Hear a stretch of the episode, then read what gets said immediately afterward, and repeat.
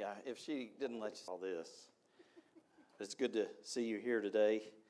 Uh, our young people are off on a retreat, so remember them in your prayers that they uh, come home safely today.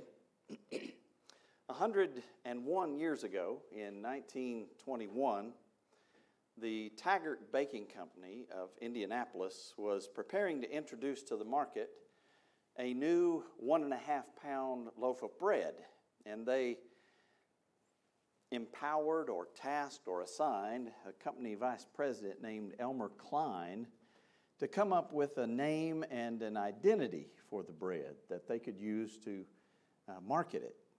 Well, he thought and thought, but inspiration finally struck Elmer while he was attending the International Balloon Festival on the grounds of the Indianapolis Motor Speedway. There before him, floating all across the sky, were hot air balloons in every color of the rainbow. And he later said that the beauty of the multicolored balloons struck him with, quote, a sense of awe and wonderment. And from that day onward, the new loaf of bread became known as Wonder Bread. My wife used to let me eat it until she started making me eat cardboard instead. Wonder Bread's good stuff. Still on the market. Long before those balloons filled Elmer with wonder, our Lord Jesus filled with wonder and with bread a multitude of over 5,000 people with just five loaves and two small fish. It's the only one of Jesus' miracles or wonders, if you'd like to call them that, that are found that's found in all four of the New Testament gospels, which may reflect the importance of bread in that ancient time, a time where few people would go to bed at night fully satisfied, having their hunger completely met. In his gospel, where he calls the feeding of the 5,000 a miraculous sign, the Apostle John says that those who ate the wonder bread that day when Jesus fed the 5,000 received as much as they wanted, maybe for the first time in their lives. And so they were understandably impressed. They wanted to crown Jesus as king just because he could feed them. But they had misunderstood what Jesus' wonder bread was meant to show them. They saw the miracle, but they missed the meaning. They saw the sign, but they overlooked its significance. Today, Jesus tells us, as he told them, to stop chasing after wonder bread and eat instead the bread that satisfies, the bread of life. I invite your attention with me this morning to the Gospel of John, chapter 6, where Jesus' account of the feeding of the 5,000 is found in John's Gospel. Jesus and the disciples had crossed over the Sea of Galilee. A large crowd followed them out there, and that's where this miracle of the feeding took place. And then the disciples got in a boat to sail back across the lake to Capernaum. Jesus walked on the water in the night and met them out there and went on to Capernaum uh, and that's where they were. The crowd that was left on the other side of the sea saw that Jesus was gone, but there'd only been one boat and the disciples had taken it. So they were puzzled. They, they went around the lake, they found Jesus. Uh, actually, they sailed in boats that had come from Tiberias. And this is where we pick up the story in John chapter 6. Now, John's gospel is the only one of the four that does not record the institution of the Lord's Supper. But here in John chapter 6, Jesus delivers a discourse on the bread of life, the bread that satisfies. And it's the closest thing to the Lord's Supper that we find in John's Gospel. We're going to read today from John 6, verses 25 through 35. And if you're able, I invite you to stand with me for the reading of the Scripture. The Bible tells us that when the crowd found him on the other side of the lake, they asked him, Rabbi, when did you get here? Jesus answered, I tell you the truth. You're looking for me not because you saw miraculous signs, but because you ate the loaves and had your fill. Do not work for food that spoils, but for food that endures to eternal life, which the Son of Man will give you. On him, God the Father has placed his seal of approval. Then they asked him, well, What must we do to do the works God requires? Jesus answered, The work of God is this, to believe in the one he has sent. So they asked him, What miraculous sign then will you give that we may see it and believe you? What will you do? Our forefathers ate the manna in the desert, as it is written, He gave them bread from heaven to eat. Jesus said to them, I tell you the truth, it is not Moses who has given you the bread from heaven, but it is my Father who gives you the true bread from heaven. For the bread of God is he who comes down from heaven and gives life to the world. Sir, they said, from now on, give us this bread. Then Jesus declared, I myself am the bread of life. He who comes to me will never go hungry, and he who believes in me will never be thirsty. Thank you. Please be seated. Jesus is speaking these words in the synagogue in Capernaum, a place where uh, I have been privileged to visit You can still go there today. The synagogue is not the same one, it's, it's built a bit later, but on the same spot where this synagogue in which Jesus was speaking was located.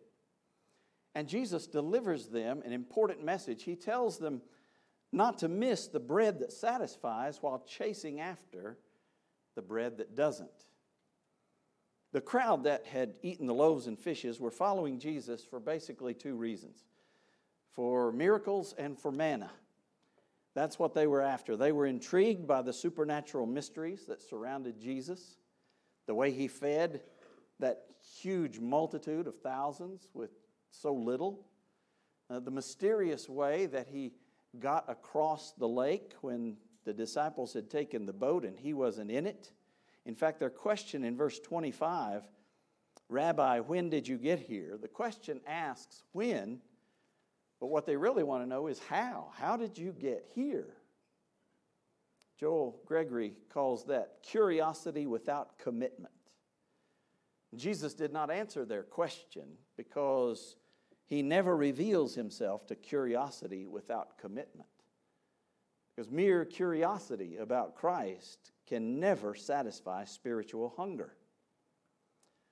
So they were looking for miracles, but they were also looking for Jesus not because they understood the signs, but because he had filled their bellies, John says. The word used in verse 26 is related to a word meaning fodder or hay. So they were like barnyard animals just following their appetites. Jesus had been able to satisfy their appetite for a moment, for a time, and so they went looking for him. But they did not understand. They had eaten the loaves and had their fill, but here they were again, hungry again, still not completely, fully, long term satisfied. Why? Because what they had eaten was food that spoils, how Jesus describes it in verse 27. Not food that endures to eternal life. And they were still chasing after the perishable bread, while the everlasting bread of life was right there among them. And they were missing it. They were distracted by what was superficial and missing what was significant. I wonder if any of us here today might be doing the same thing, missing what is of true value, what is genuinely significant, because we're distracted by things that aren't, because we're chasing things that ultimately don't count. Jesus said, Do not work for food that spoils, but for food that endures to eternal life. Dennis Bakke, in his book Joy at Work, says that the average person works 111,800 hours over the course of a career. That's a lot of time. That's years, in fact. Working, chasing after, if you will, food that spoils. Don't get so caught up in making a living that you forget to make a life, as many have said, perhaps you have heard. Don't miss the treasure while chasing after trinkets, because that makes no sense. In Russell Conwell's famous sermon, Acres of Diamonds, he tells a story about a 19th century Pennsylvania farmer who got tired of farming and decided he would move to Canada to help his cousin in his coal oil business. They would gather coal oil off the surface of water uh, that, that came out naturally and sell it and make money. And so he decided he would do that. So he sold his farm in Titusville. Uh, according to county records, he sold it for $833 even money and no cents. But it turned out to be without sense in another way, too, because scarcely had the man left for Canada than the new owner went out to water his livestock. And he discovered that the former owner had put a, a, a board uh, angled across the brook that fl- flowed behind the barn in order to dam back a, a foul smelling substance that the livestock would not stick their noses through to drink. Well, it turns out when the new owner checked it out, he found that the man who had gone to Canada to find oil had been damming back a veritable flood of it for 23 years out behind his barn. That's what it was that was on the surface of the brook. And the geologists later determined that it was worth hundreds of millions of dollars. And he had sold it for $833 and no cents. May I suggest that those to whom Jesus spoke on that day, and perhaps some here on this day, do the same thing when before you is the one who says, I myself am the bread of life. And you pass him by in order to go out, give your best energies working for food that spoils, food that doesn't satisfy. Don't miss out on the bread that satisfies, chasing after the bread that doesn't. We learn also in this text, verses 28 and 29, that the bread that satisfies has to be eaten in faith. The crowd misunderstood at yet another point. Jesus was speaking of giving, the crowd is thinking in terms of earning. They ask in verse 28 what works they have to perform to meet God's requirements. The word works is plural. They're thinking of rituals, sacrifices, um, ceremonies, works of benevolence, things like that, the checklist that they can satisfy to gain God's favor. But Jesus says there's only one work that is the work of God, and that is believe on the one God has sent. Believe that is God's work. Everything else flows from that. That must be first. If you're going to partake of the bread of life, you have to do it in faith, trusting in Jesus. All they had to do was put their faith in Jesus as God's anointed, the one sent by God for their redemption. Because nothing we can earn by performance can ever satisfy the higher hunger of our hearts. Only the grace of God in Christ can satisfy that, and it is a grace appropriated by faith. But the crowd does not believe. In fact, they have the nerve to ask for a miraculous sign in verse 30. Can you believe that? It's almost as if they're saying, well, you know, anyone can take five loaves and two fish and feed 5,000 people once. But our forefathers, manna, uh, got manna in the wilderness from Moses, that fed them for a generation. What are you going to do? It's as if Jesus had just done something anyone could accomplish. And it hadn't been Moses that had given them the manna in the desert anyway. It was God, as Jesus points out. The same God who was trying to give them even better bread at that very moment. But they were unable to see it because they didn't believe. We say, uh, Show me, and then I'll believe. Jesus says, Trust me, believe me, and then you will see. but they did not. One miracle hadn't been enough to satisfy that crowd, so a thousand more wouldn't have done it either. If you don't believe, a miracle is not going to change your mind. Every day in this world, lost people are witness to a multitude of miraculous events only God could accomplish, but they persist in their unbelief because they've seen it so much that it's become mundane. The miracles that God does, just the, the birth of a baby is something only God can accomplish. It happens every day, multiple times.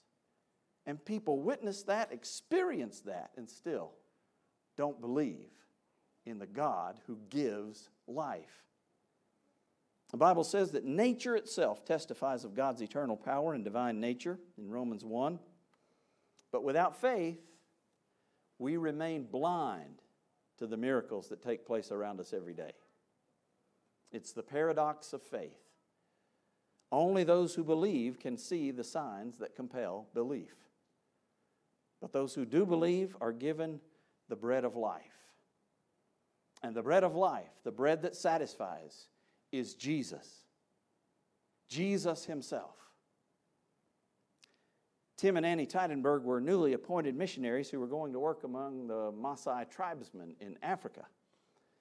And one of those tribesmen, named Lazaro Orpasangu, walked for three days from his village in Tanzania in order to meet the newly arriving missionaries when they got off their plane. And so he was there. He went up to greet them and he said this to them We are so glad you're here because we are a hungry people. Well, Tim Teidenberg assumed that Lazaro was talking about food, so he told them that their primary purpose there was to train pastors, not as a benevolence organization to feed people. But Lazaro replied, Oh no, you misunderstand me. I'm not asking for food, I'm asking for the bread of life. You see, that African tribesman understood better than the crowd of Jesus' day what was truly the bread that satisfies. The crowd wanted the heavenly bread of which Jesus spoke. They even asked for it in verse 34. But they were thinking in terms of loaves while Jesus was speaking in terms of life. Jesus said in verse 35, I am the bread of life. It's an emphatic construction. I myself am the bread of life. He who comes to me will never go hungry, and he who believes in me will never be thirsty. Jesus is the bread that satisfies. Coming to him completely satisfies spiritual hunger. So, how do we come to him? We come to Jesus through a personal identification with his life, death, and resurrection. And that is appropriated by faith. By faith. We believe that Jesus' violent death on the cross was on our behalf, that his sacrifice was for our sins, and we trust in his sacrifice as the price of our redemption. And we express our faith in that through the ordinances of baptism and the Lord's Supper. Through the symbols of the supper, in fact, we partake of the bread of life. A little farther down in verses we didn't read, I'm going to read for you now. Jesus says, starting in verse 54, Whoever eats my flesh and drinks my blood has eternal life, and I will raise him up at the last day. For my flesh is real food, and my blood is real drink. Whoever eats my flesh and drinks my blood remains in me, and I in him. Just as the living Father sent me, and I live because of the Father, so the one who feeds on me will live because of me. This is the bread that came down from heaven. Your forefathers ate manna and died, but he who feeds on this bread will live forever. So, how about you? Are you ready to partake of the bread of life, the bread that satisfies? Jesus Christ Himself? Are you ready to let Him eliminate your spiritual hunger for all of eternity? A bit later in the service, you'll have opportunity to respond to that question. An invitation to confess Jesus Christ as your Lord, your Savior. Put your faith and trust in Him if you need to do that.